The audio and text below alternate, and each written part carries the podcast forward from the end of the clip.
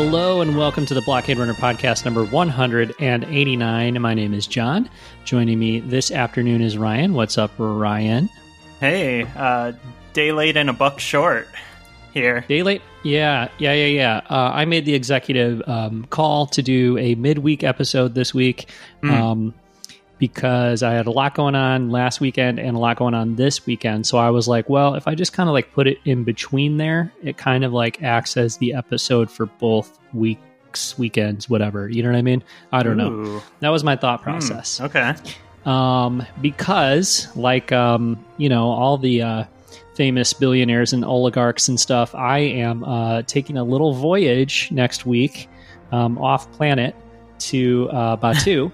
And so, um, yeah, I'm leaving like at the very crack of dawn on Monday morning. And mm. so I was thinking I didn't necessarily want to record next weekend as I'm preparing for that. So this is a good time to do it, you know, middle of the week. And uh, then we'll, I- I'm sure I'll be like ready to uh, talk Star Wars when I get back from Batuu the following weekend, because I get back on Friday. So yeah, you will yeah. be, you will be. Right, right, right. So I'm actually, um, right now I'm drinking coffee out of my Batuu coffee mug. Um, the uh, I, I might have talked about this on the show, I can't remember, but you know those Starbucks bin there coffee mugs? Are you familiar with those? They have like ones for like each state. You know, Colorado, Illinois, no, Florida. That's a thing. Yeah, it's a thing. They're nice coffee mugs. Um, it's not something that I'm into, but there's a lot of people that are pretty like into it. Like they want to get a bin there coffee mug for each state they go to. Ooh, you know, completist. Yeah, and one of the well, not so much completist. Like you have to get all fifty, but like, hey, um, that's like my go-to souvenir for a vacation or something. I guess I don't know. Just a little bit like, I went to X city and made sure I got the Hard Rock Cafe t-shirt that says the name of the city underneath it, you know? Okay, I, I, um, I understand that. Yeah. got, Who doesn't got relate clo- to that? Got a closet full of fifty. yeah, yeah, yeah, yeah. But um, no, and uh, uh, my wife, Tasha, she likes the bin there coffee mugs because they, they do look nice, you know? It's not, it's not the same as the Hard Rock thing because those are all the same, but they just say London, New York, mm. New Orleans, you know what I mean? This has um, art and things, and it's, it's you know, they're, they're nice coffee mugs, but I'm not particularly into them, right? However, mm-hmm. Tasha ordered me the Batuu Been There coffee mug, and we also have a Dagobah Been There coffee mug, so um, they are pretty nice. Okay, I know you've been to Dagobah, but it feels a little disingenuous to have the Batuu one before you've gone on your trip. It is an interesting spin on the Been There series, the fact that they make them for these... Um, Uh, non uh, terrestrial uh, locations, mm. I suppose you'd say, off-world mm. locations. Um, because yeah, they have like Dagobah, and I don't know, I can't remember what other all planets they have, but um, and they sold out right away. They always sell out right away when they uh, put out these Star Wars ones. So, huh. Anyway, I just thought I'd mention it because I'm getting ready to go there, and uh, you know, one way I know is I'm sipping coffee out of my Batuu coffee mug. Uh, can I give you a suggestion if you're getting into like hype, hype mode? Yes, uh, please. Before going, um, did you pick up the the book, The Traveler's Guide to Batuu? I didn't. No, I did not. Okay, I brought that with me and like read it in the hotel room the night before we went, mm-hmm. and uh, and in the airport a little bit on the way there, and uh, it was it was actually really cool. Um, it okay. does a really good job, like kind of doing like general stage setting, um, mm-hmm. for the, you know, world building and stuff. So you like go there and then you're like, hey, I know what that thing's called. And, um, with some of the smaller stuff. So gotcha. I'd recommend that if cool. you, uh, if you haven't, it's a, it's a nice looking book too. Okay. Um, it's a good, it's a good little one to have in your, uh, Star Wars book collection, I think, just kind of in general. Hmm. I'll have to look and see if I can maybe get that in time from a retailer other than the Billionaire Spaceman's website, mm-hmm. you know? I bet I'll have you, time to I, get it. I bet you could get it like Barnes and Noble or something. Oh, that'd be good. Yeah. Yeah, yeah, yeah. Get that teacher discount too. Yeah, yeah, yeah, yeah. I uh, I just got uh, I'm, the book I'm reading right now. I... I uh, was like, huh, you know, it came out and I had forgotten to pre-order it from like Bookshop or somewhere like that. Mm-hmm. And I was like, where can I get it like now? Because I want to read it right now. And um, have it not be Amazon, you know? Mm-hmm. And, uh, I, I rarely go to Barnes and Noble. I don't use their site very much, but it, it occurred to me like, I, okay, I was, cause I wanted to pick it up like that day. Right. And was like, well, okay, right. Target doesn't Target stocks it on their website, but not in store. So where am I going to get this yeah. book? Boom. Barnes and Noble came through. It's pretty good. Yeah, totally. So, their, their website's great for that, for like, to see what's in stock at different stores, different locations. Yeah. Um, I, have used it a ton because like here in Denver, we have, you know, in the, in the surrounding area, we have like five Barnes and Nobles within mm. like, you know, a half hour drive in whatever direction. So, yeah. um, yeah, like I can pretty much always get stuff if it's something where I'm like, oh, I really want to read that right now. and, uh, yeah, just go to the website and, uh, find a, find a spot. Nice. Well, I only have one near me, but it's like within mm. a couple miles uh, down the road. So that's not yeah. bad. The next closest is the Fox River. No, no, no. Spring Hill Mall in the uh, Elgin, Crystal Lake, like Fox River area, you know.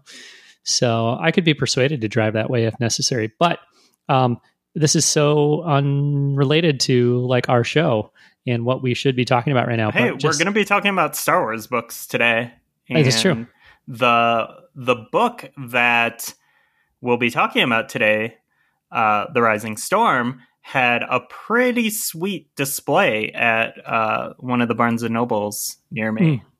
Yes. Had its yes. It had its own table and like, you know, cardboard stand up and stuff, which was yeah, pretty but- great. That is cool. But what I was going to say is more off topic, but I was going to tell listeners to the show that mm. I think the Barnes and Noble site is great for Uh, buying something to pick up in store. But my experience with buying books from barnes and noble dot com that like are not available at the store near me has been less good because they, I've tried to buy that Tashan horror book a few times from the Barnes and Noble site.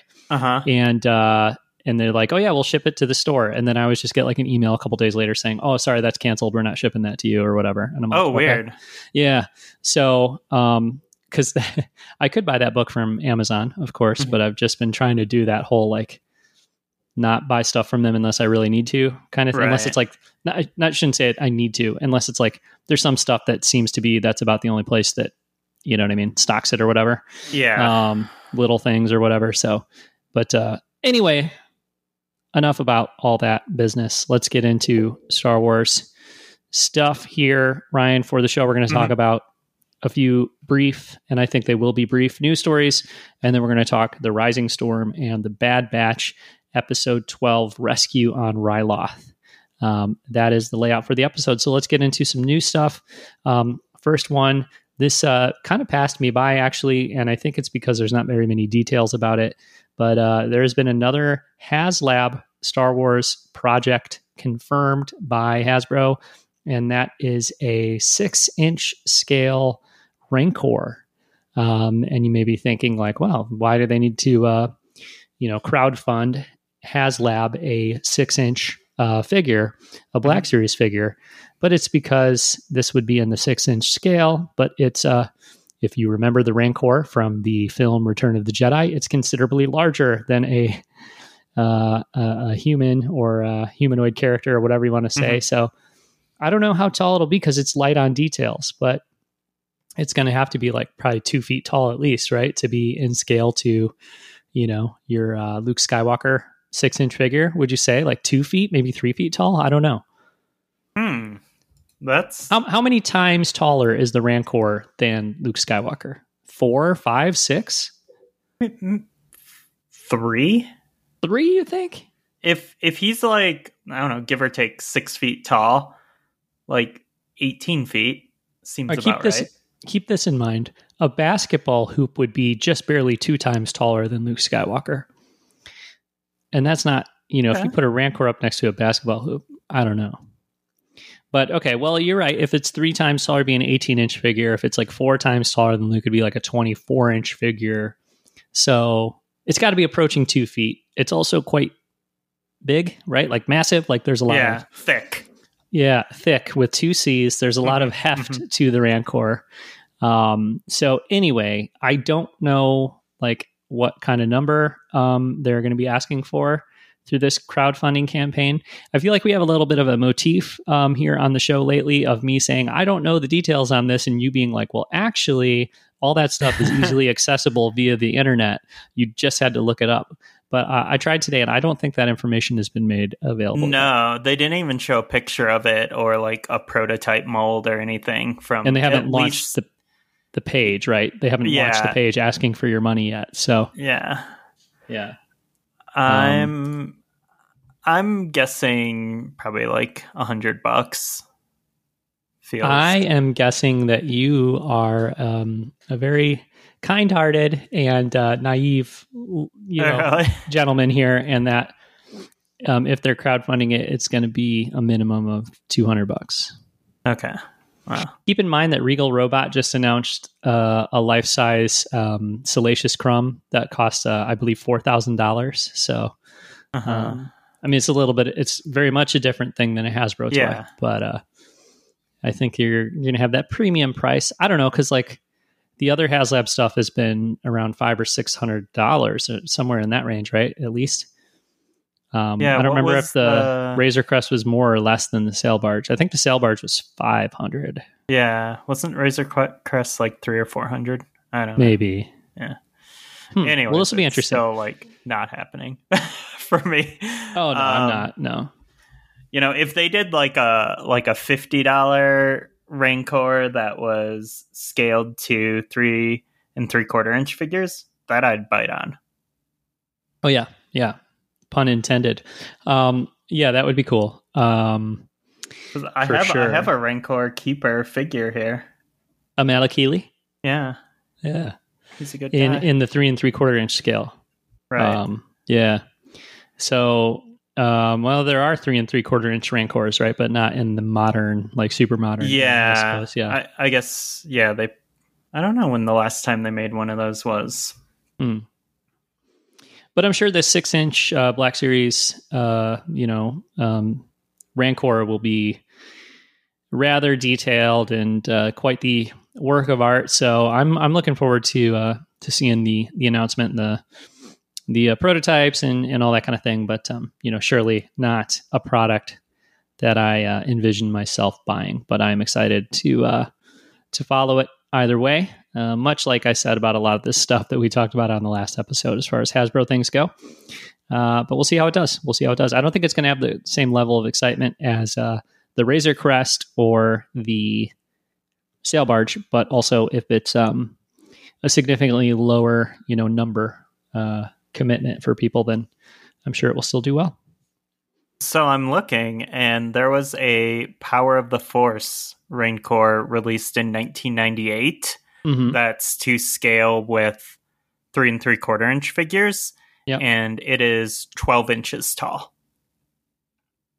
Okay, so that's not quite four times, right? That'd be like three point six times or something like that. Yeah, so I think you can probably assume that this one will be between eighteen and twenty-four inches. That would make sense, yeah. yeah. Um, but there's one on eBay for uh, fifty bucks. Buy it now.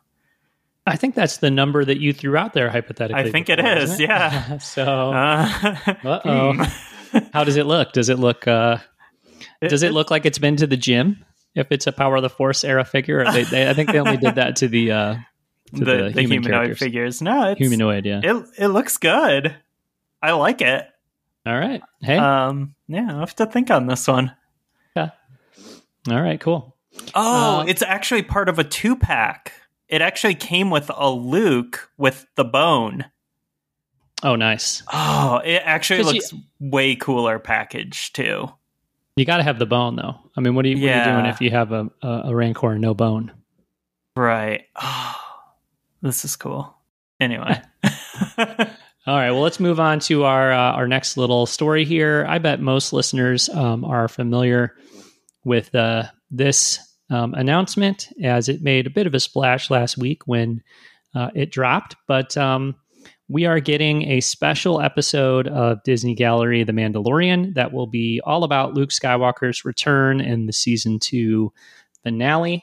Um, I think, you know, obviously we had the one episode of uh, of Disney Gallery that focused on all of season two of The Mandalorian, which um, you know, was uh, clearly, or, you know, obviously more brief than the, um, the season one, um, you know, gallery uh, kind of offerings. But I think it was good, you know, like you would have ended up treading, uh, retreading a lot of the same ground if they tried to take the same approach as they did to season one with season two. Mm-hmm. So I thought that made sense. We talked about it at the time, but of course they did not touch on really at all the, uh, the finale, um, in, uh, in the interest of protecting the, uh, the secret, I suppose you'd say. So, um, I'm really happy that they are returning and, uh, and doing this, this, uh, making of season two finale, um, episode. I think it's pretty exciting. And, uh, you know, the, the concept of having Mark Hamill come back to play Luke Skywalker, a young Luke Skywalker, and sort of, you know, melding his performance with, uh, technology and, uh, I'm sure an on-set double and all those sorts of things is, is really interesting. Mm-hmm. Um, a challenge, an interesting challenge.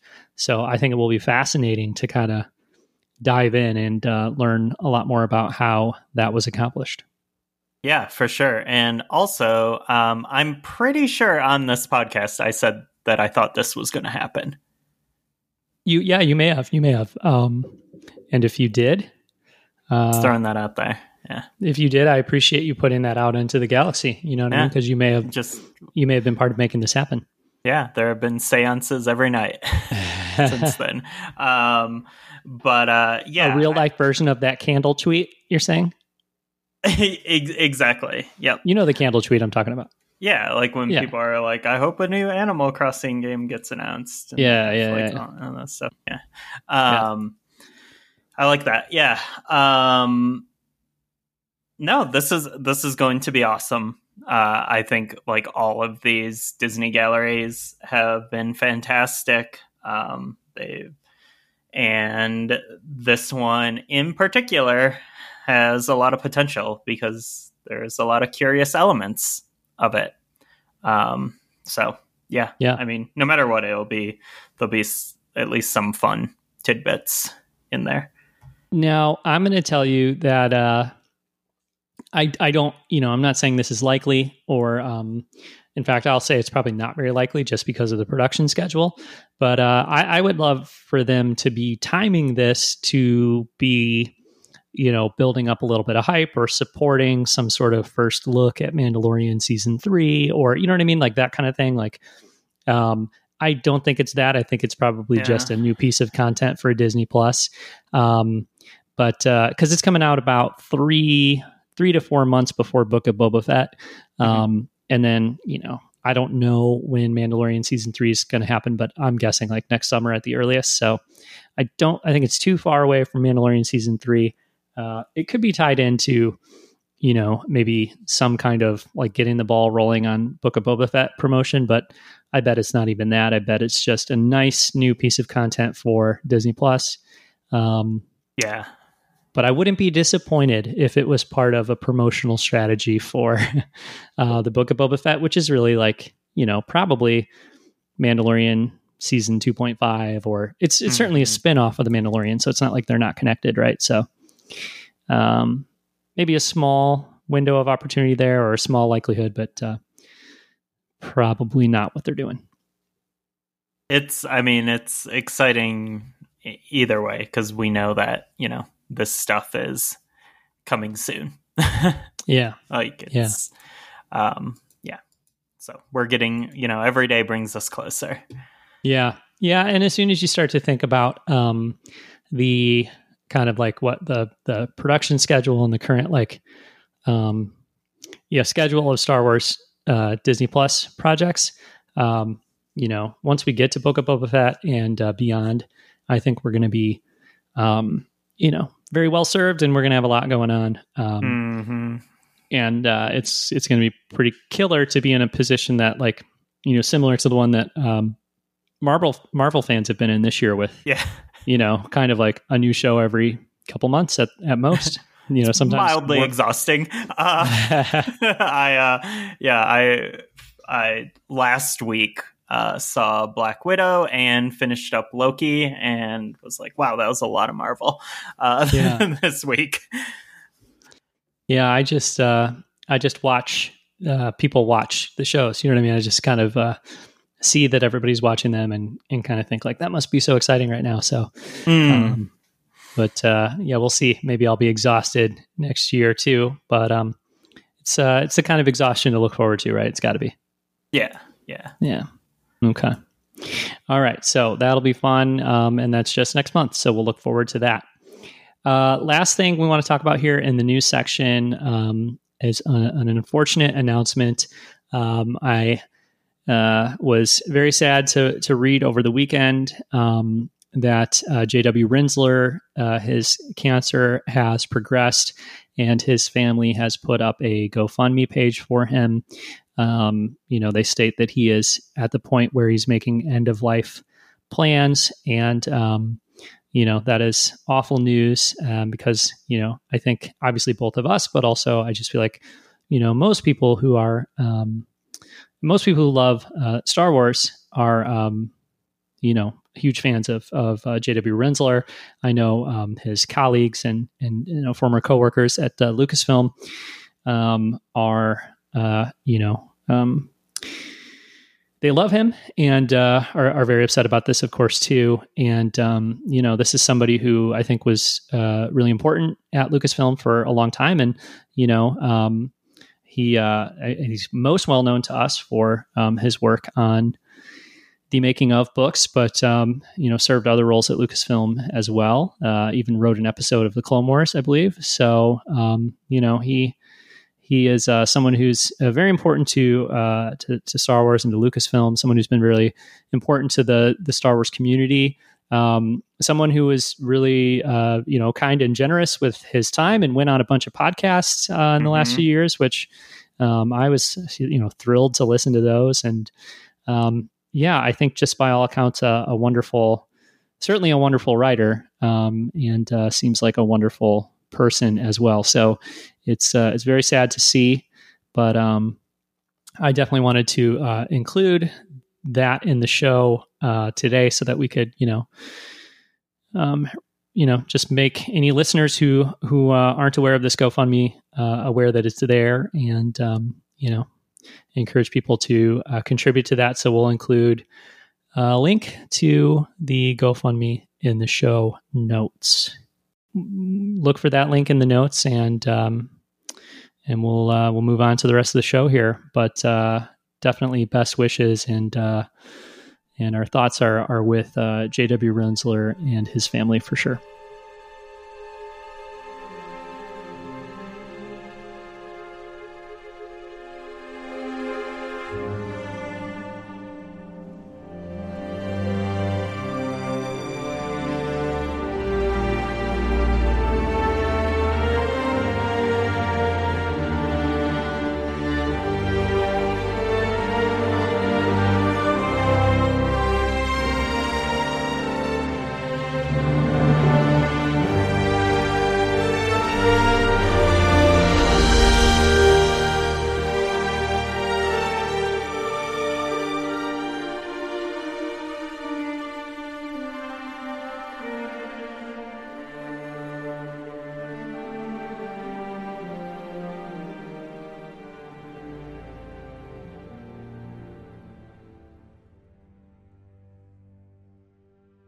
The Rising Storm. We're uh, we're back. We're going to talk about The Rising Storm by Cavan Scott. This is a book that Ryan enjoyed so much. He read it in two days. um, I really enjoyed it as well, but I read it over the course of like two, two and a half weeks. So um, so basically you hated it. No, no. It took no, you two no. and a half weeks. Yeah, it's wow. crazy. Yeah, it's embarrassing, isn't it? Um, I think most of Twitter, it seems like, had it read about two weeks before it even came out. So I that's, that's I, how it kind of felt for me. yeah, I was definitely um, yeah. pretty um, pretty slow on the uptake with this. Mm. But uh, no, I don't think it's a reflection of how much I enjoyed it. It's just uh, yeah. a reflection of the time I had on my hands. And, uh, and, and you know, I... I I uh, I did enjoy kind of going through it at, at a leisurely pace instead of trying to rush through it. So, yeah, um, there's yeah. something that can be said for that for sure. Because um, Because yeah. I've I was like I felt like I was like racing against the clock because I was just constantly seeing like we you know we talked about this in private, but the the non spoilers, the things that people don't think are a spoiler yeah. that they post, um, but it's pretty easy to infer mm-hmm. um, from. And I was like, I just I just want to get through this so that like you know I don't have. you know, moments kind of deflated. Mm. Um, and I, I don't, I don't want to say like spoilers ever ruin things for me. Um, because generally they don't, um, because, you know, it's kind of a, kind of a bigger picture than just a moment. Um, but you know, it, it can deflate the experience a bit. Um, yeah. sometimes when, or if you're like, just expecting something to happen, you're building up in your head like how it happens, and then there's like that weird disconnect when it doesn't go down exactly that way. Yeah. Um, so it, that can be um, frustrating as well, I think. But yeah. also, I read it in two days because I had the time, and mm. I really enjoyed it. Yeah, it was uh, it was a book that was pulling you along, um, inviting mm-hmm. you to continue reading, and and. Uh, Yeah, um, I, I found that I moved at a at a little quicker pace um, in like the last one hundred pages or so. I really enjoyed mm-hmm. the structure of the last like I don't know quarter or third of the book because um, there were all these like kind of quick chapters, you know, because there was a lot going on yeah. as the climax of Star Wars stories often are. There was a lot going on in a couple different locations, and it was like just like two, three, four page long chapters, and um, you know the briskness of that kind of pulled me along at a, at a faster pace. Um, I think some of the chapters earlier in the book were, you know, kind of a more standard length, which um, not a problem, you know, at all. But it definitely, I think uh, it built some momentum towards the climax with those shorter chapters. So I think that was a, a smart approach from uh, author Kevin Scott there. Mm-hmm. Um, we should say that we're going to talk about spoilers. I mean, we're not going to do an exhaustive, like, you know, play by play of the whole plot or get mm-hmm. super down in the weeds about like every little event that occurs, I don't think. Um, but uh, we're, we've both read the entire book. It's been a few weeks. I think those who are um, you know, interested in reading it right away are uh, probably done reading it now. And if you're someone who is still planning on reading it, um, you may want to skip ahead because we're definitely going to talk about the events in detail. And I'll just say uh, briefly on the topic of like, you know, people posting things on Twitter and stuff like that.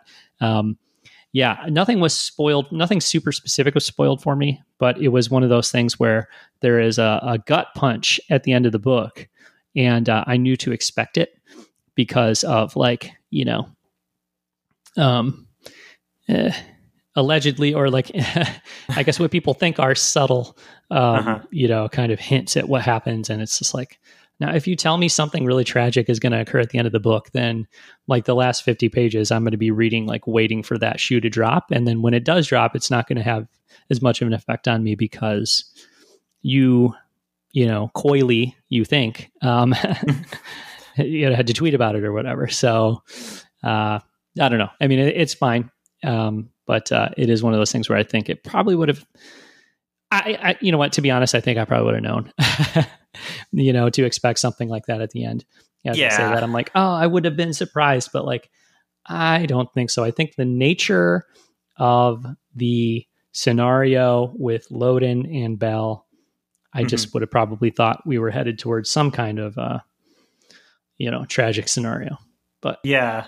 Um, okay, so we're officially talking spoilers now. Um, sure. But uh, with that, though, like, it's so funny because... Um, you know, they, they kind of telegraph, um, you know, the, the tragedy, like the, um, you know, Loden, uh, I mean, getting, you'll have to explain to me what happens to him. Cause I don't even know what happened really. And I guess it's supposed to be a mystery, but like, honestly, what happened to Bell and to, uh, to Loden is a little bit confusing to me. And uh, I'm not sure if there's some, if it was kind of hinted at earlier, or if like I should understand what this event is that took place, or if it's just a mystery that we're going to find out like down the road. But um, Yeah, because you know? he like he like dissolves. He like crumbles into dust. So I couldn't tell, was he turned into stone, like almost like if you were like burnt to a crisp, to like like you know like a, a Pompeii type thing? Is that what it was, or it was like like because he was like frozen, like almost like ash or something? I, I don't know. Yeah, because like um, Stellan reaches out and touches his like cheek and. Mm-hmm. the the face just like collapses into itself and like yeah. his whole body just like disintegrates, right? Um, which is not a nice thing to happen. It's terrible. No, it's uh it's uh, it's pretty brutal.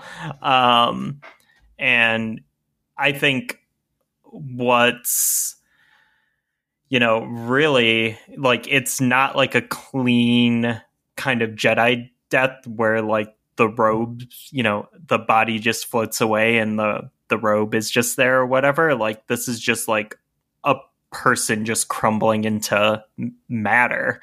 Mm-hmm. And I think that's what's like so brutal about it. But, um, yeah. And I think the cause is a little unclear, um, of it. I think that's something that's going to be kind of unraveled, mm-hmm. um, as we go. But, um, well, because yeah, it's I, connected to. Go ahead. Oh, go ahead. It's connected to uh, this leveler, this great leveler, or whatever it is. That um, there was a bit of a detour for Marchion Ro earlier in the book, where you know he went to this homeworld of his, or this icy planet, or whatever it was, and mm-hmm. you know they were you know going to this sacred cave or this sacred location, and you know he retrieves this like leveler, but even that is like really. Um, unclear to to me, anyways. It was unclear like what that even was, which I'm into. You know, it's mystical and it's like it's creepy. It had almost like a little bit of a Lovecraft type vibe going on, which mm-hmm. um, is not you it, like that's not something that we've seen. That we we see that in other places in the High Republic, but um, kind of had this like cosmic horror type vibe to it, mm-hmm. right? Mm-hmm. Um, and it was it was a little unclear and didn't know exactly what was going on. Um, and then. I just, as I was reading, I just sort of forgot about that. You know what I mean? Because it was like, I didn't really understand what he was there for or what he was doing totally. Um, yeah. And then it kind of like comes back, but it's just as confusing at the end, um, or maybe more than it was, um, you know, and, and I think in, in, in, in intentionally like unclear and confusing. Mm-hmm. But if you asked me to tell you exactly what happened uh, to Bell and Loden, I, I don't think I'm able to do that at the moment. Yeah. Um, and, you know, it's it's some kind of just like horrible weapon that uh, Marchion Ro like has uncovered. Um, well, like a biological weapon, though, right? Because it's like a creature. Yeah. I don't, yeah, I don't know. Um, yeah, it's it's interesting. Um, hmm. But I mean, I think like the the. The big takeaway is like, cause there were, there's like points in this book where you feel like, huh, like they're going to, they're going to overthrow Marchion Ro. Like these, you know, the other, um, Nihil, like, oh, they've yeah. got him. They've got him on the ropes. And then like, you really just see him like survive scenario after scenario and like, just, kill everyone who helps him. um, mm-hmm. And, you know, by, I think like in our original discussion about Light of the Jedi, we were, you know, we were kind of talking like, are the Nihil that big of a threat? Is Marchion Ro that big of a threat? Like is, or is he just like answering to someone bigger? Like, is he just like a stooge um, yeah. kind of thing? And like, I don't know, after this book, I feel like they really, really established him in particular as a very credible threat, um, and his vision for the Nihil as like a huge, um, I mean, definitely a threat, but also just like something that the Republic and the Jedi Order just don't really know how to deal with. Yeah, it is. Uh, it's certainly interesting. Um, I think uh, I, I I buy into him as um, the primary antagonist or whatever you want to say, like more so than I did um, during Light of the Jedi. Mm-hmm. Um, we get more uh, from him. We spend more time with him, I think, in this book, and uh, certainly see his kind of vision on display there. And uh, yeah, I mean, um, you know, when he's introduced in Light of the Jedi, there's a little bit of like a, well, he's not really that good of a fighter, and he's got this secret that um, the uh, Santeca woman is really the only reason he has power, and these other people maybe are going to figure it out. And I think he's presented a little bit like, yeah, he's the leader, but you know, you can see all these different ways in which it could fall apart. Mm-hmm. Um, and then obviously in this book, he sort of, you know, addresses a lot of those things, and uh, and he does kind of outsmart the, uh, the the the underlings that are gunning for his position or looking to take him out. Um, he also outsmarts the uh, the Republic, obviously, and the Chancellor, and and, and all that. So um, yeah, establishes himself as a credible threat for sure. Uh, and and and you know, it, it does seem like the Nihil and and Marchion Ro are the primary, you know, kind of threat. Uh, I guess along with the Drengir, but it seems like they're kind of almost controlling that to a certain extent, like because uh, the Nihil are trying to plant Drengir in uh, on uh, what's the name of the planet they were on um, for this uh, for the Republic Fair.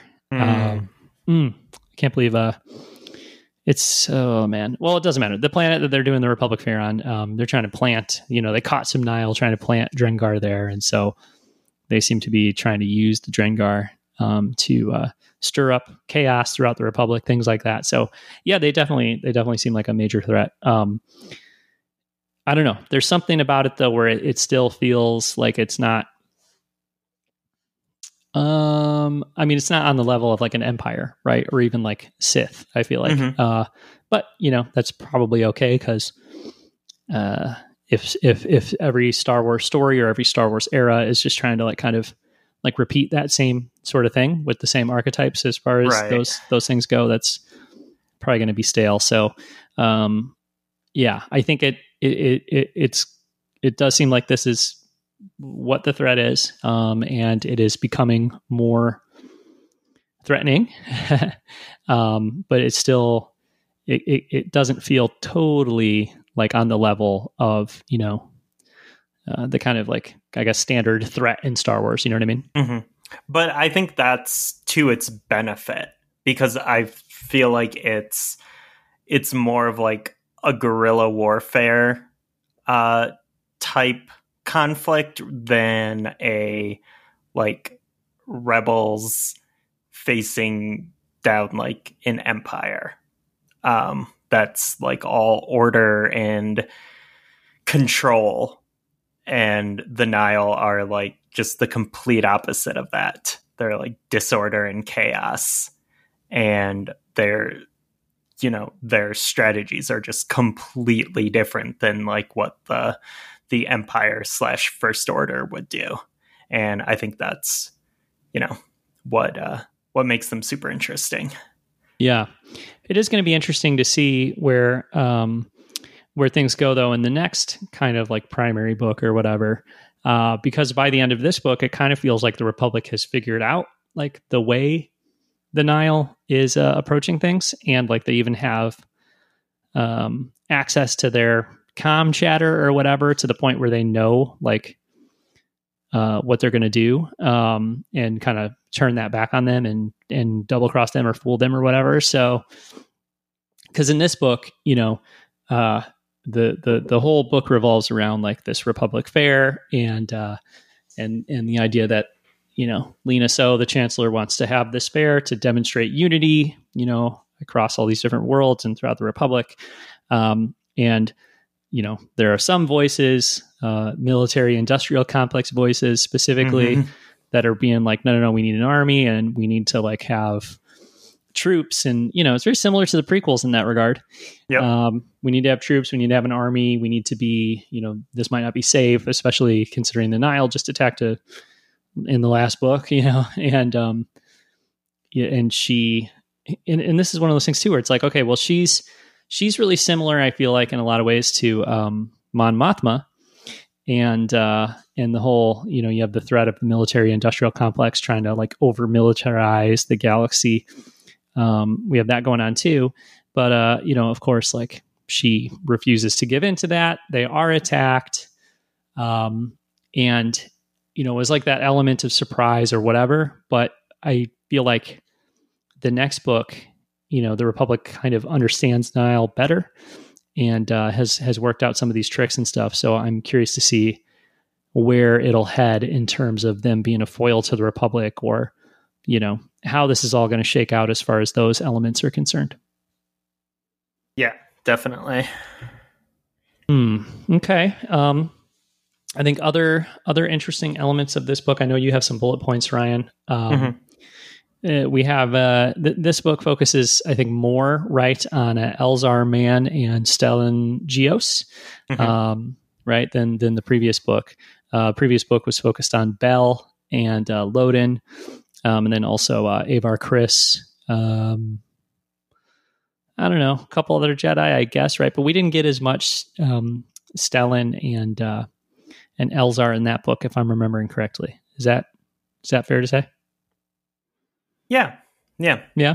Um, okay. Well, I, I would say what I'm getting to here, sorry, yeah, what I'm getting okay. to here is like, I find them to be less interesting as characters than the Jedi that were featured in the first High Republic book. And, okay. um, and I feel like I had trouble keeping track of who was Elzar and who was Stellan while reading the book, because they kind of both just, I mean, I know that like, I think it's Elzar is the one who's a little more wild, and he's the one who like hooks up with a woman and stuff like that, right? That's Elzar.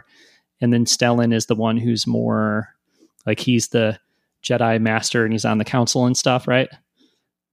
Yeah. Yeah. Yeah. Um, I don't know. I thought, I thought both these characters, um, who I was not interested in going into this book, um, I thought there were some interesting dynamics to their characters uh, in this. Like, I thought Stellan, you know, being kind of the face of the Jedi, um, like he's the one that everyone wants to interview and everything. And, you know, him having some like doubts and concerns about that. Um, I think that's like a pretty interesting dynamic, but still... Not, you know, not, not my favorite character, but, um, Elzar, I thought was, um, really great in this book, um, and really compelling, um, with, you know, his, uh, I mean, he's, he's kind of deceitful. Um, he definitely lies, um, to people around him. Uh, about like, you know, what he's getting up to and stuff. Um, and he's, you know, he's definitely pursuing relationships, um, and such, sometimes multiple at a time, uh, that he's in pursuit of. Um, and he's just, he's full of, full of doubt, but projecting bravado.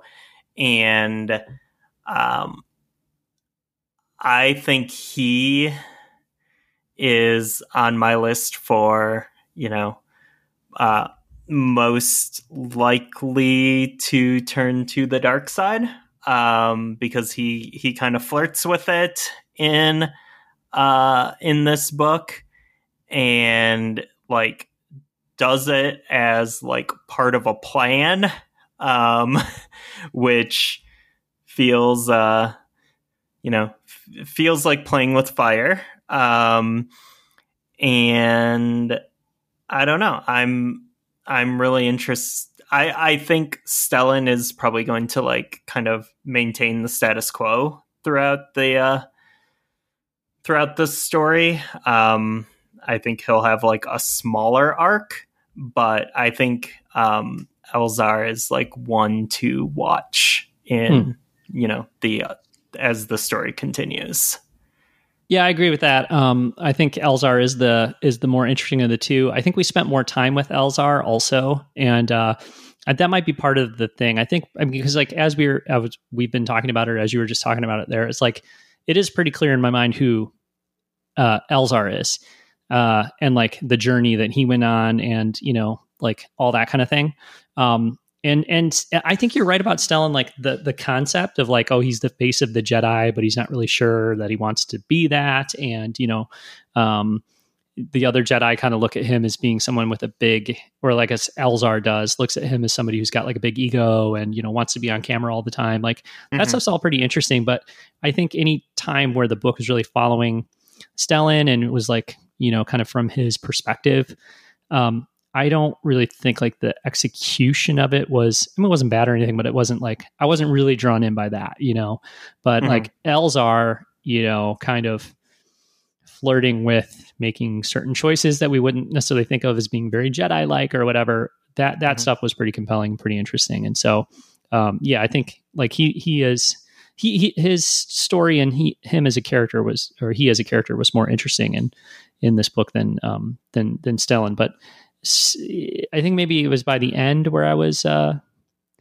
you know, a little more aware of, of who each of them were. But I think there was, there was mm-hmm. definitely a time there early in the book, or maybe even in the middle of the book, where I was like, well, no, which was, which is which.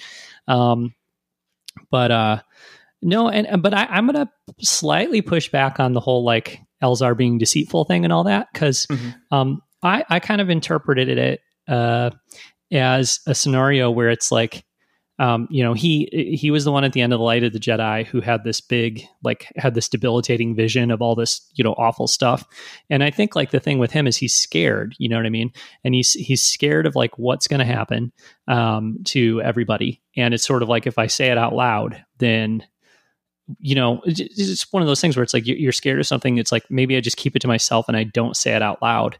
Um, and then, you know, maybe it goes away or whatever. And so I think like the, the thing with him is like, it seems like he's afraid to reach out and ask for help.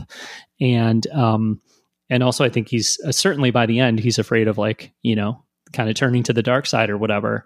Um, so it's one of those things where it's like, ah, do I ask for help or not? You know? Um, cause I'd have to go back and I guess look specifically at some of these chapters, but like when he's having a romantic escapade, for instance, I feel like the next morning Stellan asks him about it. And it's like, should I even ask you what happened? And he's like, yeah, you probably shouldn't ask me or something. You know what I mean? Mm-hmm, but, mm-hmm. but he's never like, uh, I don't, I don't think anyways, like lying to anyone about what he's doing. He's just being, uh, he, he needs to like open up and talk to people about this stuff because he has questions about it. And he like, he, he feels guilty, or he feels like he's not going down the right path. And what he needs to do is like open up to the other Jedi and, and be honest about it. But instead he's like afraid to ask for help. I feel like, you know, um, so yeah, which isn't too far off from being deceitful, but yeah. When you describe a character as deceitful, I just, you know, I think of them as being like kind of scheming and lying and, you know, deceptive and stuff like that. And I feel like he's not those things, because I think if anyone asked him point blank, he would tell the truth. But, um, and he even alludes to some of the things he does, but he's not just open, you know? Um, so yeah. He, he omits a lot of key details, I sure. think.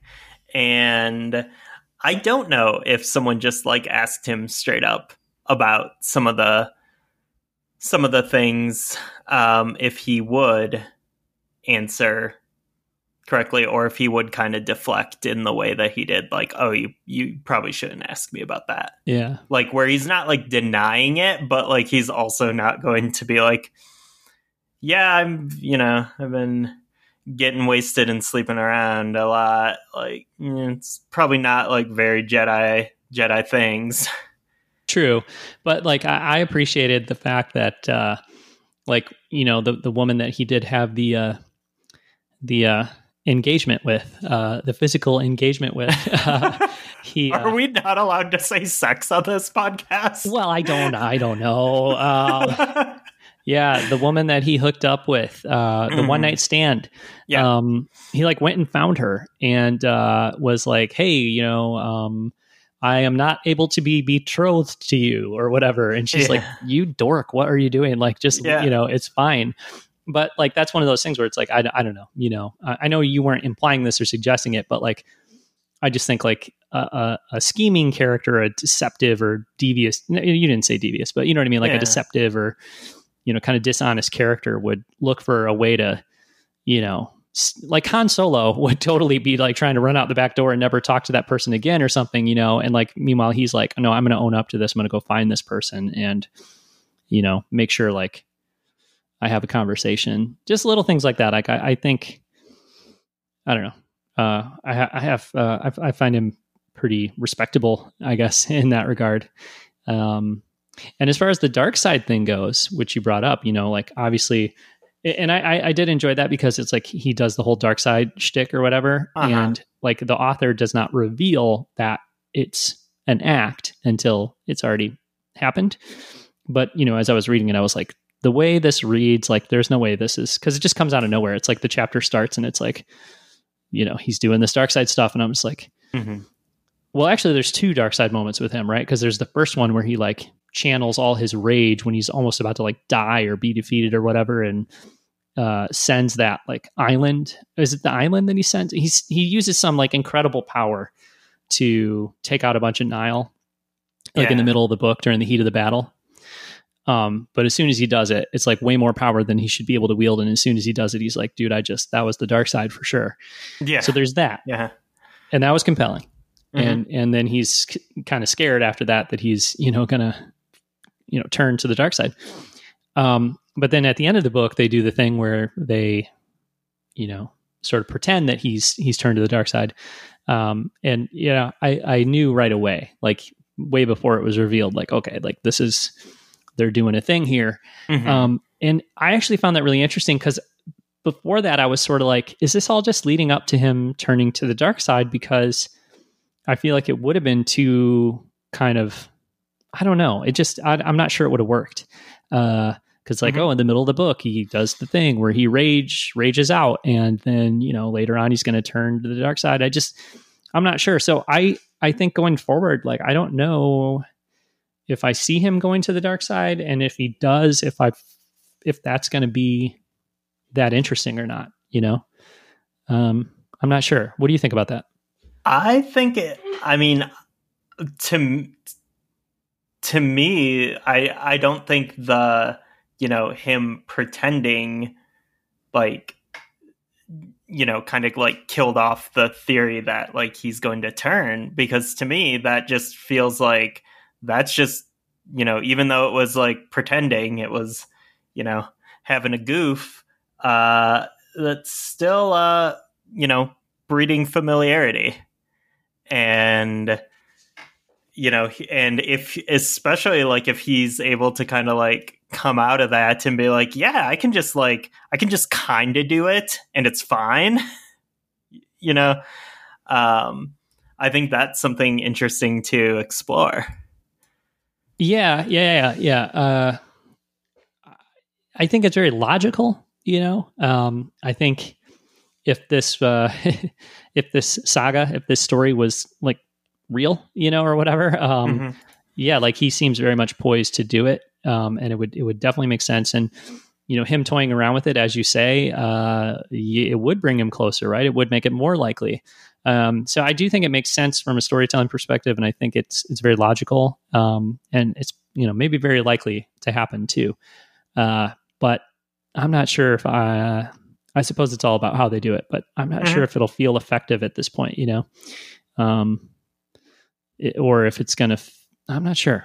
Uh, I guess we'll see. Well, it remains to be seen what's going to happen there, but um, I almost feel like, you know, I don't know that any Jedi has to turn the dirt to the dark side, but I almost feel like it might be more interesting if it uh, ends up being somebody that we don't kind of expect it from as much, you know? Mm. Uh, so, you know, maybe this is all just uh, foreshadowing, like super obvious foreshadowing, but maybe it's all just foreshadowing what, what's going to happen with him uh, later on. Or uh, I think it might be interesting to see him, you know, kind of come to the edge a few times and overcome that.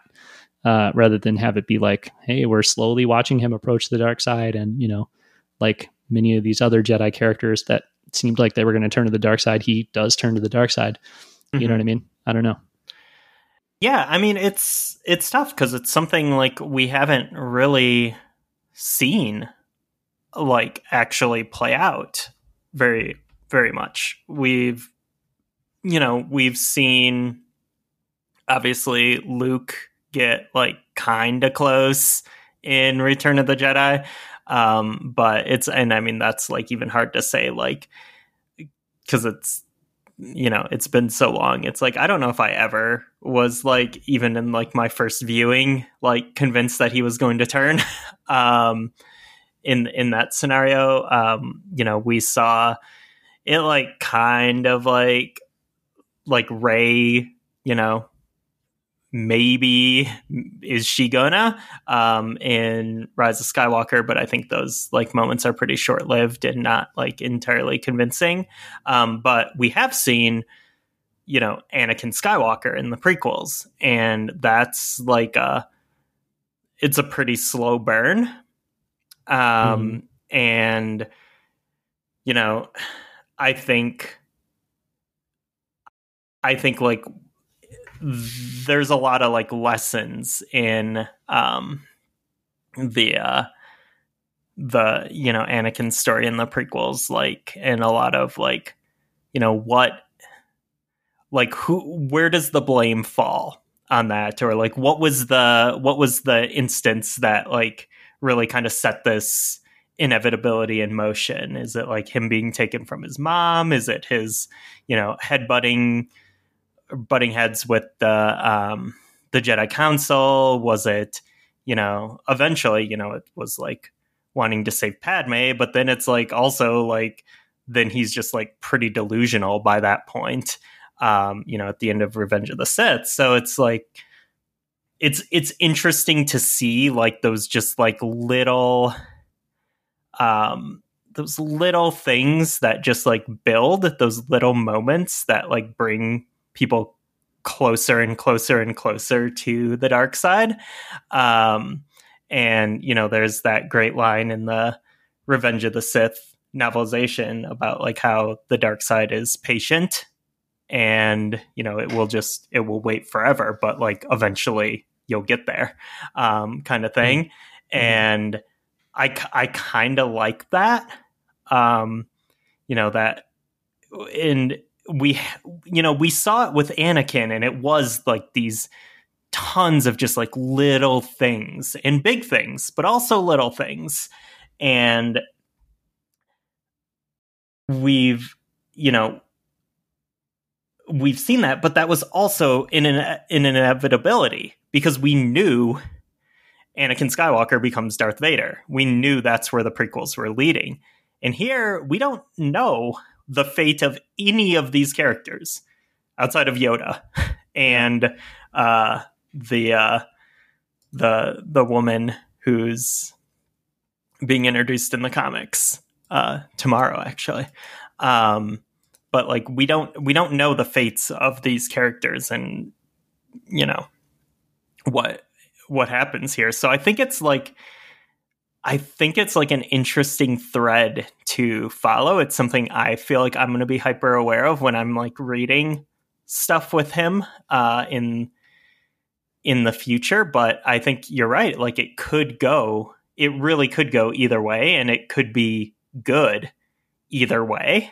Yeah. Um, like imagine like an Anakin Skywalker style story where like we get up to Mustafar and he turns it around, and yeah. he he like backs away, like, you know, that's that's fascinating. Um and but also, you know, the the journey to the dark side I think is also just like compelling storytelling as well. So um yeah I mean I'm really curious where it goes. Yeah, yeah, absolutely. And I mean, like, I mean, I, for me, same goes with some of these other familiar storytelling beats, like the military industrial complex thing. Like, mm-hmm. you know, hey, we want to start a military. We have to have a military to save the Republic or to keep the Republic safe, you know? Um, and it's like, okay, well, that's, that's totally logical. And uh, that is like the story of war and governments and, you know, all this stuff. It's like, it's, it should be there. It totally makes sense. But also mm-hmm. it's like, how is it going to differentiate itself from, you know, the story of the, the Empire forming and that kind of thing. Um, I think there's a lot of variables that are different. There's a lot of ways in which it can be different. So I'm not saying like it's, I'm not suggesting like, oh, it's too similar, it's going to be repetitive or whatever. But, you know, to see a, an era of Star Wars that's tackling like many of the same issues, like attachments with the Jedi, you know what I mean? Like, should the Jedi be able to have romantic relationships or shouldn't they? You know, like that's something obviously that's tackled by the prequels, like the concept of the Republic having a military or not. Like that's something that's tackled by the prequels, you know? Mm-hmm. Um, some of these things are, are, are very familiar. And I think what is going to be interesting is to see where they converge and where they diverge in terms of, you know, uh, how the stories turn out. Yeah, absolutely. So, yeah. yeah. Okay. Um, what else on uh, on the Rising Storm, Ryan, from uh, from you or or your uh, your notes? Um, I thought the new character um, introduced, uh, Ty, um, was hmm. uh, someone I'm split on uh, okay. in a lot of ways. I think um, I think it's. it's possible for a character to be interesting and um, different and exciting. And I'm glad that they're there and also still like not really like that character, um, which is kind of where I landed with Ty. Um, I think introducing um, her the way they did with her, like, um, it, you know, basically like living outside of civilization, just doing like odd jobs and like protecting people as like a mercenary. Like it's very uh Witcher vibes. Um, you know, that character Geralt. Um, and I thought that was like interesting and new for Star Wars, especially knowing that she has, you know, some kind of Jedi heritage um going hmm. on. And I I felt like she was kind of like an unpredictable character for most of the book, um mm-hmm. in the way that she just like sometimes she'd just abandon people and, you know, take care of herself, and then sometimes she'd surprise you and like show up, and sometimes you'd be expecting her to show up and she wouldn't because she's, you know, taking care of herself. And I think that's like a really interesting character to uh kind of kind of bring into things, um but at the same time, like it wasn't necessarily a character that um you know I, w- I wouldn't say she's like one of my favorite characters or anything. I think by the end I was pretty um pretty on board with her, but uh mm-hmm. you know, it was one of those things where like you come back to her every five or six or seven chapters or something, you know, throughout the majority of the, the narrative. And mm-hmm. like I would, especially because I didn't read it quite as quickly as you did, you know, sometimes I'd get back to that character and be like, Ty, who? That, what is this again? And then I'd, oh yeah, she's the one who fought the, or killed the monster. And, you know, she's the one with the lightsaber. Mm-hmm. And, you know, but like sometimes it would just, uh, it would take me a minute to kind of get back to where we were. But by, we, you know, when we got to, once she has the encounter with, uh, Elzar, or is it Stellan? See, this is where I get confused. Like, okay. Who does she get? Yeah. Elzar, right? She connects with, right? When they, you know, take control of those flying creatures and they put their hands together and they have that like connection between them. Oh yeah, yeah. Is it Elzar? Probably. Yeah, it is. Yeah, yeah. I'm pretty sure it is. Sure. Um, but again, like, hey, it's the two bearded, like, handsome Jedi that are cool. Yeah. Like really, you know, I don't know. But anyway, um, I think it's I think it's Elzar because I think he had the connection with. I want to say like in the, in the narration, it was like when this, but this was different than, you know, when I totally hooked up with that woman the night before or the other night or whatever, like this is a different kind of connection. Yeah. I think yeah. that's what it was. But, um, anyway, like once that occurred, uh, then I, I, I found her pretty compelling. And, um, yeah, I'm, I'm definitely curious to see like how she'll play into things. And especially like knowing the Drengir are a major threat, uh, to the Republic and to the good guys. Um, you have this character who is, that's like, that's her, that's her thing. That's her skill, right? Is like, or one of her, her uh, roles is like, that's something she does. She fights monsters. So mm-hmm. um, that seems like she could become an important, uh, serve an important role in the story. And uh, even, you know, in the Jedi Order, if she uh, rejoins it, or, you know, she's at least going to work alongside them, I think. But, uh, you know, seems like, um, uh, there's an opportunity for her to become a Jedi again. So we'll see. Yeah. Yeah. I think like I, I don't know. Like I kind of like the idea of her being like a Jedi outside of the Order. Mm-hmm. Um, because I think like if she did join the Jedi, she'd just be kind of like the the rebel Jedi archetype.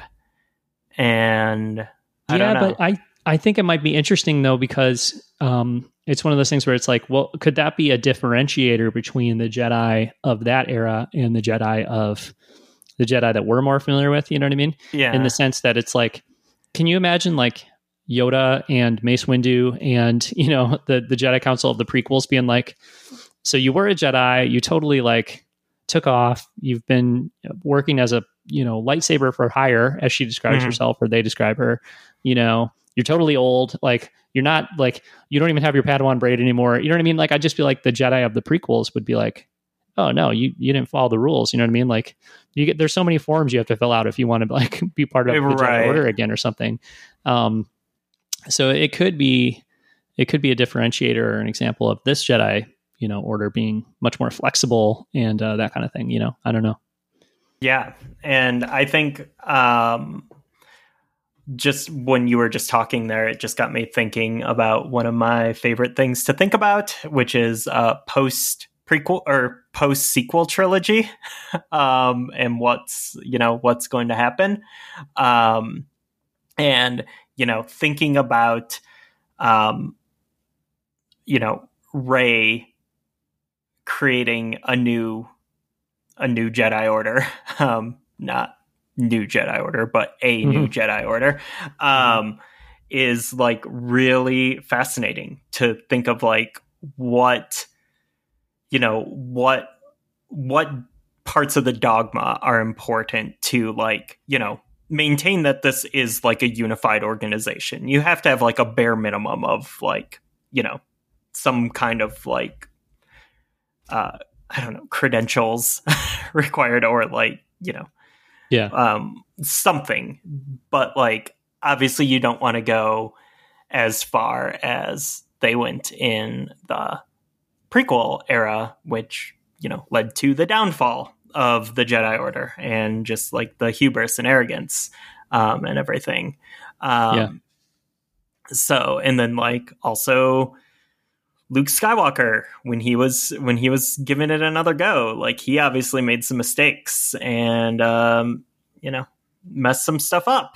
Um, and so yeah, like it, I think some of like the you know it, it would be interesting if you know some of the stuff that's happening in the High Republic now like informed Rey's plans for the.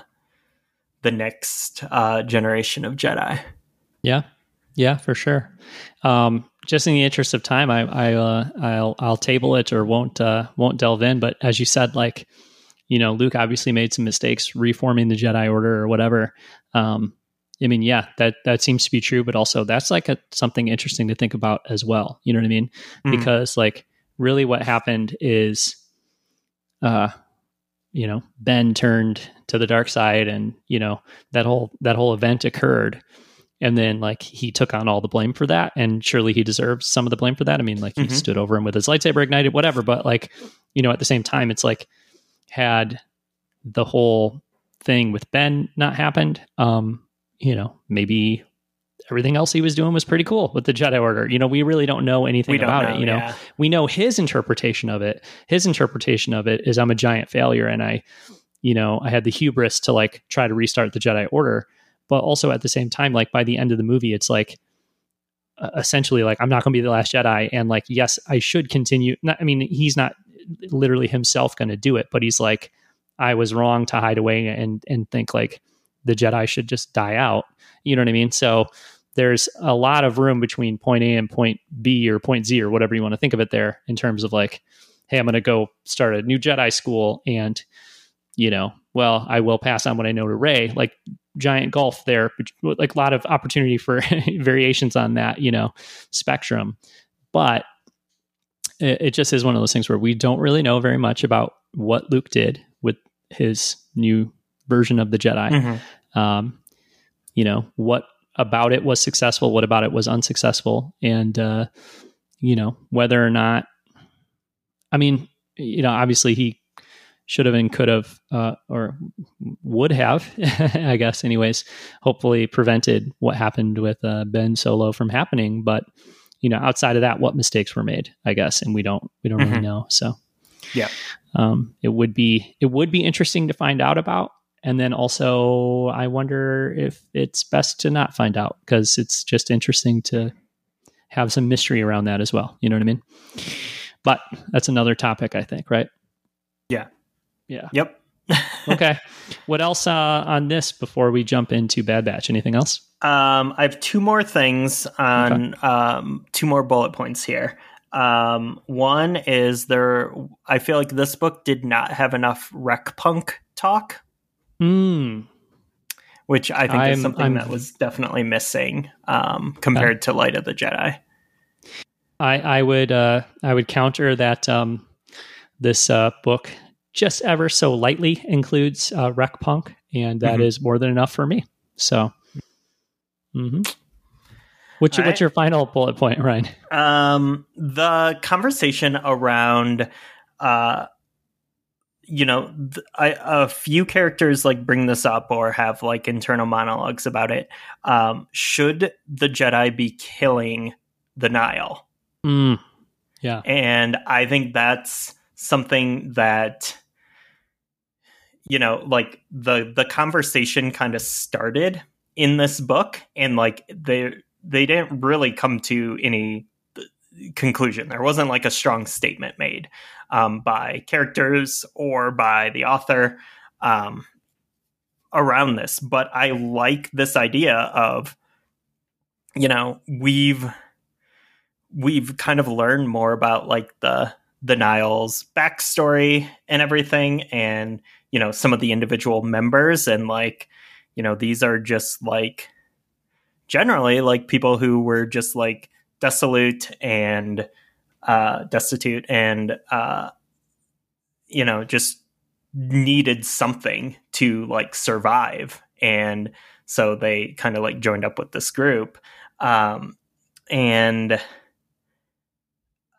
they're, I don't know. And I mean, I guess that's like, you know, kind of the the argument that was like made in Bad Batch about like why people join the Empire. And it's like, well, I got a got a roof over my head now, uh, kind of thing. And then it's like, well, should we be killing stormtroopers? Uh, yeah. And, and like, and now I think like having the like the Jedi, you know, be like, Uh, I just took a lot of lives there, mm-hmm. uh, but also they were going to take a lot of lives, like that sort of, um, and, and like just also this idea that like the the Nihil, from what we've seen so far, like they don't relent. Like th- we haven't seen like any Nihil being like, you know, I'm going to change my ways. Like they're yeah. so, you know, fanatical um, in this, but they're different than like the kind of like faceless stormtroopers that we see in, you know, the the the films, or like obviously like the droids or whatever. Like they're just like they're fanatical people, but they're like very unique, and um, but also, you know, they have the like uniform qualities. Um, so I think it like it, it kind of complicates things there, and it leads to like an interesting moral dilemma. Well, it is an interesting moral dilemma, although I, I feel like um, personally, uh, I don't think the book really leaves a lot of a lot uh, to question in terms of whether or not the Jedi should be killing the Nihil. I think it leaves mm-hmm. more to question in terms of like how the Jedi feel about that, and uh, that sort of thing. But like, I feel like there were multiple, multiple scenarios where a Jedi would try to show, um, you know, uh, mercy to the Nihil. And, and uh, I think without fail, unless I'm forgetting something, every single time the Nihil would throw it back in their face and like either murder somebody or try to murder mm-hmm. somebody or try to murder that Jedi. Or, and so um, the, the reason I bring that up is just because I think like if, if, if this author in this book really wanted to kind of like tackle that issue, um, I think it could have, you know, found some gray area or something like that. So it, it, it, to me, it's more about like, when you put the Jedi in a position where they have to take lives like the way they do, what does that do to the Jedi? Um, yep. Which maybe is, you know, the same thing, you know, really just a different way of, of saying what you're saying. Mm-hmm. But um, I don't know. I just, I, I, I always feel like the book, like this is one of those, like to me anyways, this book specifically, it's like the Nihil are really bad. Every single one of them, when given the opportunity, like when shown any mercy, they just are pure hate and rage. You know what mm-hmm. I mean? They never, ever, ever, like you never see a Nihil character. I, anytime they do anything like remotely, you know, that we would sympathize with, it's like out of self-interest and it's just mm-hmm. scheming and looking for a way to murder somebody else or whatever. And uh, yeah, I don't think that there's a lot of um, complexity.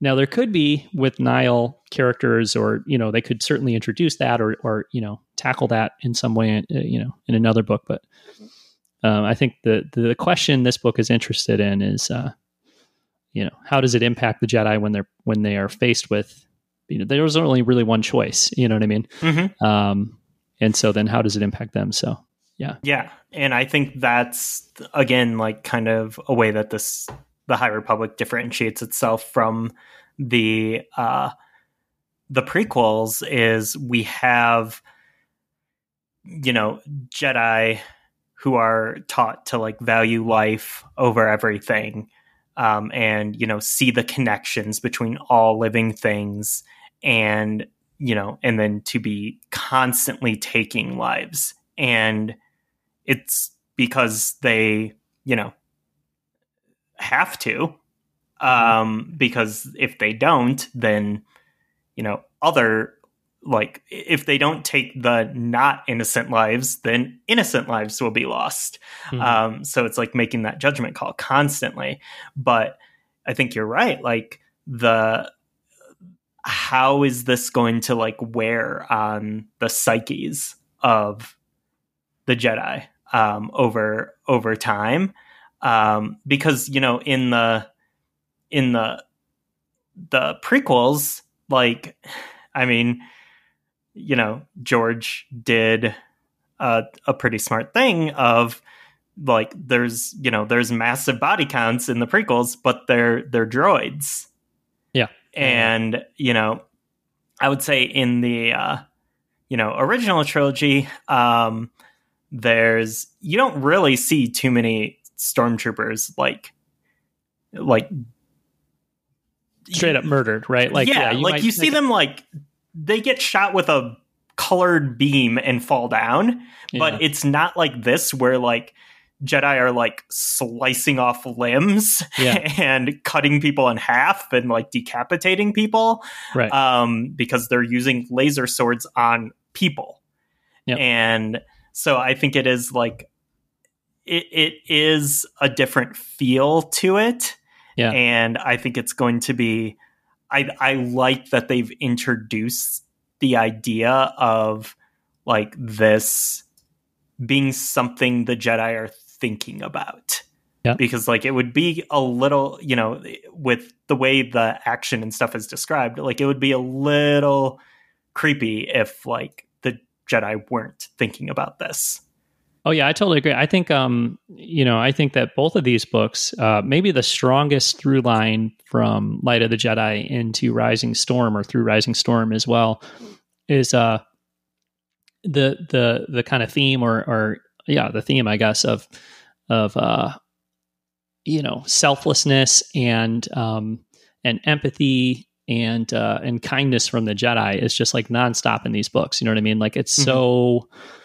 It, it, it, the the Jedi are always presented as, you know, having deep empathy for all living things. And, um, you know, it struck me because I've read a lot of Star Wars books and watched a lot of Star Wars stuff. And of course, the Jedi are always like, they're good characters, they're kind, whatever. But like this book is, or these books are really, really focused on, on, uh, on those, those aspects of like the Jedi philosophy. Mm-hmm. And, uh, and it's not just something they talk about. It's something that you see uh, in their actions and in their thoughts and their decision-making process. Like, you can tell that it's intrinsic to the way they operate, um, rather than like something they talk about while sitting around in a circle, but then the actual choices they make don't always line up with it.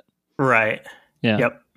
Yeah. They are like living out those values. Mm-hmm. So it's important that they also, you know, reflect on the, the lives that they take. Um, and it doesn't have to be like, you know, something that's happening consistently, because that would be, that would also be weird, um, just in like a storytelling perspective. But I like that the idea of them like being reflective on that has been introduced, and I think it's going to continue through through yeah. the series, and that's cool. Yeah, yeah, and if I mean again, another very similar element to the prequels, but if they continue to have to act as like a sort of military force, like, well, what kind of toll will that take on them as a uh, an institution, and uh, how will that compromise their their values and or, or compromise their effectiveness or their uh, I don't know, like the Jedi Order overall. So uh, I think yeah. certainly that's going to be explored. We'll uh, we'll see how it um, how it shakes out, and and how uh, it mirrors, and how it uh, you know diverts from the way those issues play out in uh, other Star Wars storytelling. So totally. Uh, all right. Well, I've seen a lot of people say that this is uh, their favorite High Republic book. I mean, there's there's only two adult novels so far, so we're yeah. kind of if if you look at it that way, you're kind of comparing it um, just to Light of the Jedi. Um, I still prefer, I think, Light of the Jedi a little bit to this one, but uh, I mm. think it's certainly a worthy follow up, and they're both uh, both among the best uh, or kind of most impactful and, and kind of favorite Star Wars novels I've read. So uh, yeah, I enjoy both a lot. Where, what did you think about that, Ryan? Did you have a Did you have one that you prefer over the other, or uh, are they uh, are they just a very congruent, uh, you know, kind of um, uh, a pair, a beautiful pair? Yeah, there. they're they're chapters of a larger story, and I think it's like kind of hard to compare them. Like, I know the experience for me was completely different with um, mm-hmm. Light of the Jedi, because I felt like with Light of the Jedi, for like the first half of the book, I was like just trying to like.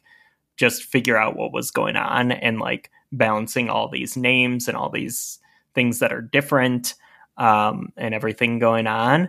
Um, and, but like with this one, like we had that foundation. So it was just like, a, just, you know, it, it, it was just easier, um, yeah. to read.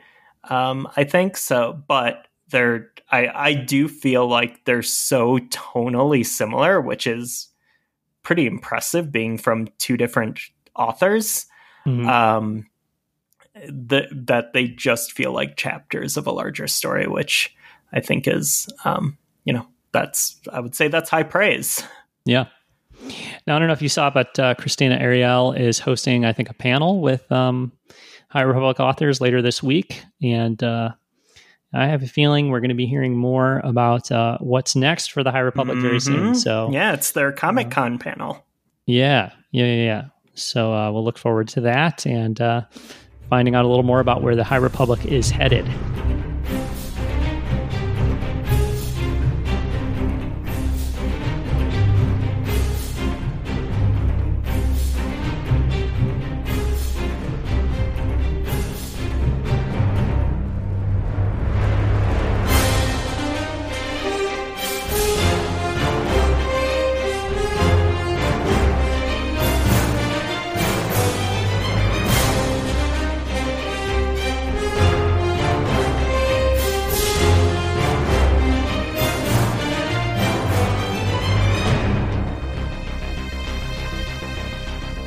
Show's going a little long here, Ryan, but we still need to talk about um, Bad Batch Episode twelve, Rescue on Ryloth, um, which is absolutely very much a continuation of last week's episode.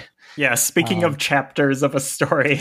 Yeah, yeah, yeah. This one yeah. is totally a continuation of last week's episodes. Of yep. course, uh, uh, the Syndullas are captured by Rampart and the Imperial forces on Ryloth.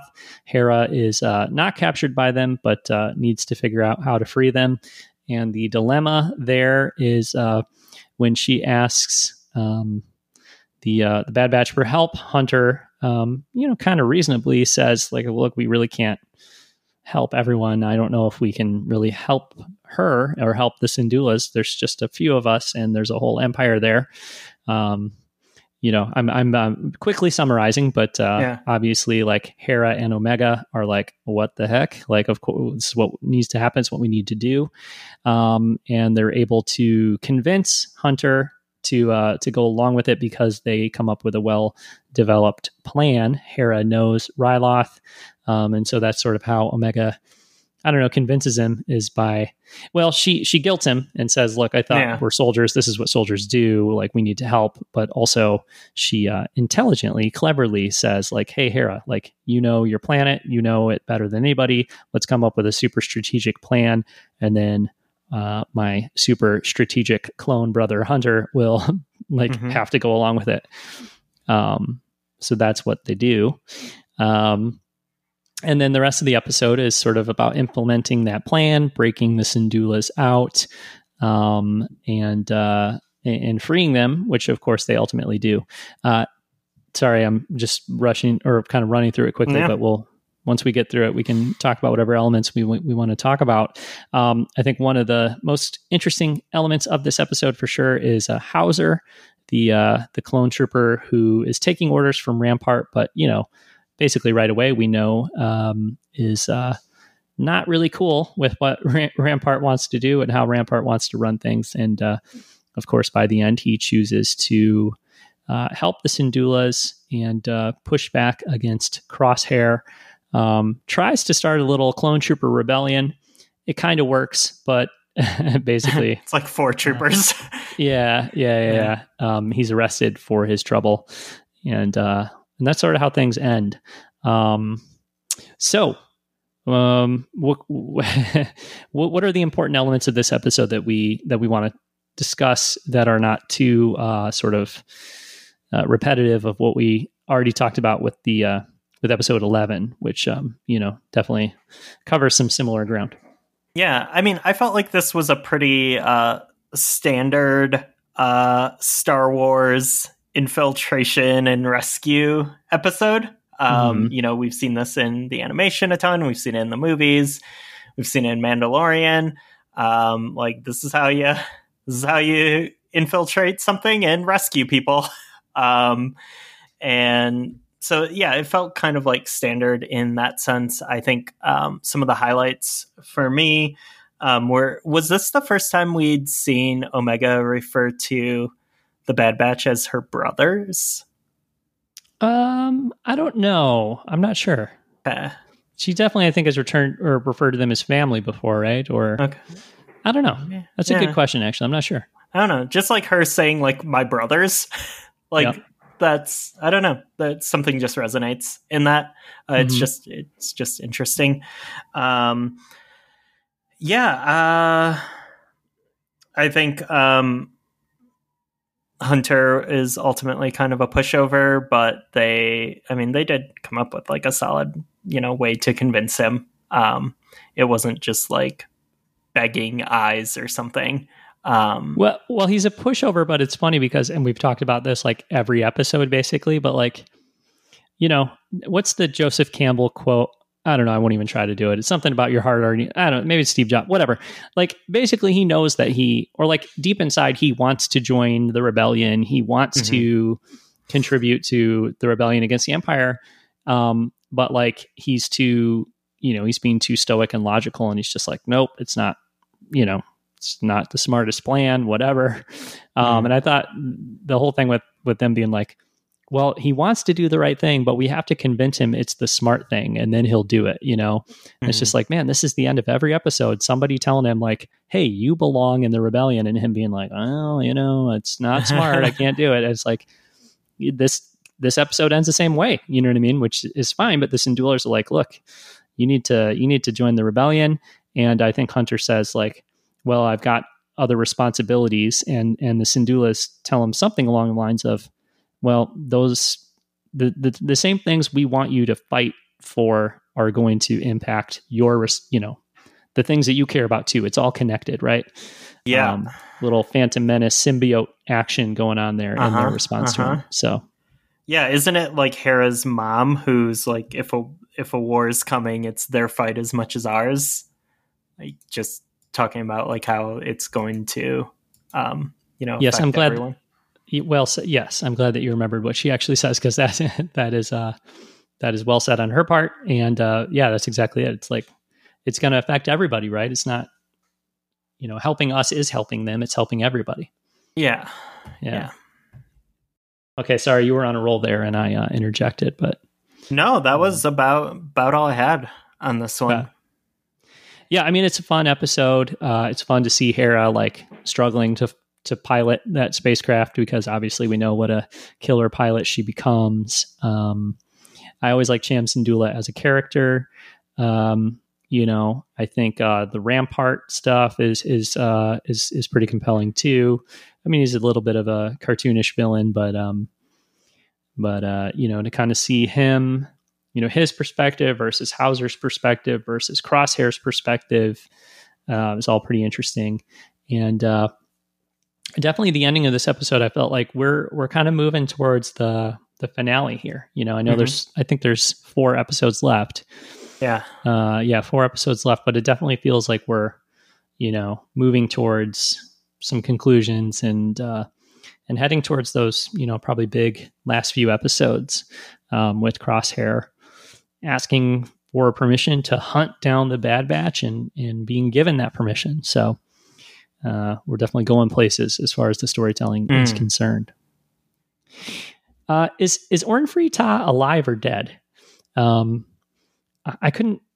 I wasn't sure what oh, I was supposed to think they about got, that. Like they got shot, and then like they they keep referring it to it as like attempted murder. Yeah, and Rampart tells like the people of Ryloth, like, oh well, you know, he's resting and he'll be okay. Um, but then it's like, well, why don't we see him then? You know what I mean? So I was just, I wasn't sure if he was, yeah, if like Orn Free Taa is dead, but Rampart's like, well, I can't tell everybody that, so I'll just pretend he's alive. Or I wasn't sure. Um, I guess we'll find out, or we won't. I don't know. Maybe there's a really obvious answer to this question, which is like Orn Free Taa is like in the prequels or something. Oh no, this is after the prequels, yeah. so. And he's not, he's not in the, in the original trilogy, but you know, um, okay, well, it doesn't matter. Just I just thought I'd try to answer that question. Maybe the, he's uh, in the shot of Hosnian Prime getting blown up in Force Awakens. Could be. Oh. Yeah, could be. Could be. It was the Republic. Um, all right. Well, uh, if you don't have anything else on uh, on on Rescue on Ryloth, we can uh, zoom right past it. I mean, that was, you know, mostly everything I had too. Yeah. Uh, I did enjoy the episode. I thought it was really good. It's just that I think Um, a lot of the components of it are just a continuation of episode eleven. So yeah, um, I don't necessarily have too much I feel compelled to get off my chest about Rescue on Ryloth. Um, all right. Well, Ryan, I'm going to spring this on you because I forgot to put in our show notes, but mm. um, Dave, our friend Dave uh, Hackerson in Japan, uh, sent us a typically thoughtful comment, and it is uh, in regards to um, Star Wars Ronin, Star Wars colon Ronin colon a Vision novel. um, so I wondered if you would read Dave's message and we can uh, comment on it. On it, but uh, there's sounds good. Yeah, there's a lot pulled in there up right here. Pretty sure you can tackle it better than me. So go we'll for see. it. We'll see. All right. So as you guys can probably guess, I'm pretty excited about the Star Wars Ronin Visions Olin. novel. Olin. I'm not going to say all that. We would just call it the the Visions novel, um, oh. a k a. Ronin. That's how people talk. We don't throw all those uh. colons in there unless we're being real pedantic. Uh, okay. But I agree with Ryan, that's me, that it does seem to draw on some of the themes from Lone Wolf and Cub. In reading the synopsis, images from the fictitious depiction of the Warring States period in classic uh, Jidaigaki Jidaigeki also come to mind. Popular Japanese literature, beginning with kabuki plays in the Edo period, has loved to craft tales of intrigue and betrayal among the warlords. That said, these betrayals are often depicted in a negative light for the Neo-Confucian ethic espoused by the Tokugawa Bakufu uh, shogunate. stress loyalty to one's overlord. The adoption of this ethic is understandable, as the Tokugawa clan sought to ensure there was peace throughout the land. The fascinating twist to the Ronin novel story is how the Jedi are depicted as warriors, rather than as guardians of the peace. And it is the Sith who rebel in a quest to achieve peace. I wonder if the novel will feature any warrior monks akin to the uh, Ikoshu, a major Buddhist sect during the period that was well known for its armies of fighting priests. The head temple was Honganji in present-day Osaka, and they set off a religious war in Japan. Indeed, a major part of Oda Nobunaga's quest to bring Japan under his rule was to bring the Ikoshu to heel, and he was ruthless in the way one would expect Palpatine or Darth Bane to be. All in all, I'm really glad to see things come full circle. To quote the way Ryan, that's me, said it, with Star Wars re-inhabiting the genre from which it has drawn so much. Hmm. Um, so there is a lot in Dave's message that is uh, new to me that I don't know anything about. Um, so I found it super interesting. I mean, the thing that really Uh, stands out to me is is uh, you know the the point that he makes about how the Jedi are depicted as depicted as warriors and the Sith are um, you know rebelling in a quest to achieve peace. Uh, I cannot wait to see how that plays out. I think that's super super interesting. Um, the uh, historical you know kind of connections that Dave is a- able to make are uh, mm-hmm. uh, obviously like you know I mean I'm sure you know a little more about that than I do, but. Uh, Uh, just super interesting to me. So I think for sure we need to have Dave on um, when Visions comes out um, and uh, uh, when the novel comes out, because I would just love to hear him talk more about this stuff. Um, you know what I mean? I, I, I don't think I have very much I can add to it, except for to say, like, I think it's super compelling. And uh, I'd love yeah. to hear more from him on this, especially when the book comes out and the show. Yeah, totally. Like once, um, I think these are all really good um, inferences he's made mm-hmm. from this, and like the connections he's already made um, are fantastic. And I think there'll be a lot more to talk about around this once we actually see how how these stories play out, um, both like literally and thematically um, on screen and in the book. So. It's going to yeah. be really, really fun to talk about all this stuff once it drops. Yeah, for sure. Yeah. And I mean, we talked about it last week, but like um, the fact that the author of this story can explore some of these ideas, like specifically, you know, the Jedi being the warriors, the Sith rebelling in a quest to achieve peace, like, and not have to worry about, uh, you know, canon or like having that fit in with, like this really happened or whatever, you know, the, the mm-hmm. fact that the, the author and the storyteller is, you know, making these Star Wars Visions projects have the, uh, the freedom to explore them in the way that they, they want. And, and in a way that maybe makes m- most sense, um, with the different elements that they're bringing in, you know what I mean? Cause like, you know, Dave ends with that comment about how you said, hey, it's re-inhabiting the genre from which it is drawn so much. Um, and I know we already talked about it last week, but it's great that they're able to do that with the full freedom to kind of make the yes. most of those, of combining those things mm-hmm. instead of being like, hey, we want you to kind of, you know, tell Star Wars uh, stories through this Japanese kind of lens, but you have to make sure you stick to all the rules of like the Americanized Star Wars. You know what I mean? It's like, well, that would be far less interesting, I think. So I'm just yep. excited um, that they have the freedom. These storytellers have the freedom to kind of like really dig into this and, and, uh, yeah, explore the, the, the ways in which combining these elements can lead to some new kinds of, uh, concepts and, and stories and things like that uh, in Star Wars. Yeah. All right. Well, uh, thank you for sure, Dave. Um, again, super fascinating, and, uh, hopefully you will be available to come back on the show to talk about this stuff, um, when Visions is here, uh, in a few months. Um, and if he chooses not to come on to the show after we've stated it publicly, we will go back and retroactively scrub this section. Oh, I thought you were going to say we'd like shame him and uh, and and guilt him into coming on or something like that. Well, I mean, we'll try that first. Okay. Yeah. But if all else fails. But yeah.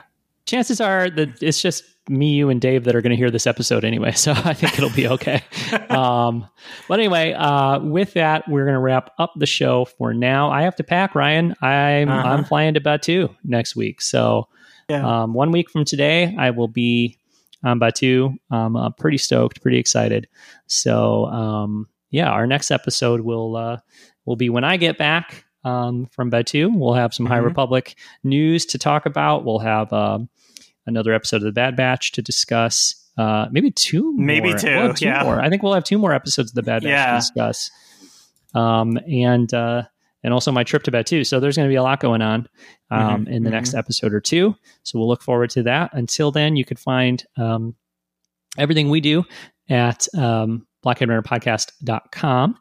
And uh, you, uh, of course, can follow the show on Twitter at Blockhead Run. Follow Ryan on Twitter at Via Malay, V A Y A M A L A Y. And the one part I forgot was if you want to email us uh, a mm. message, you can email us at blackhead runner podcast at gmail dot com. Uh, and we would love to hear from you. So um, until next time, uh, bright suns. Is that what I say? Bright suns? Uh-huh. Yeah, yeah, okay. yeah. Yeah, bright suns. And uh, thanks for listening. We are all the Republic.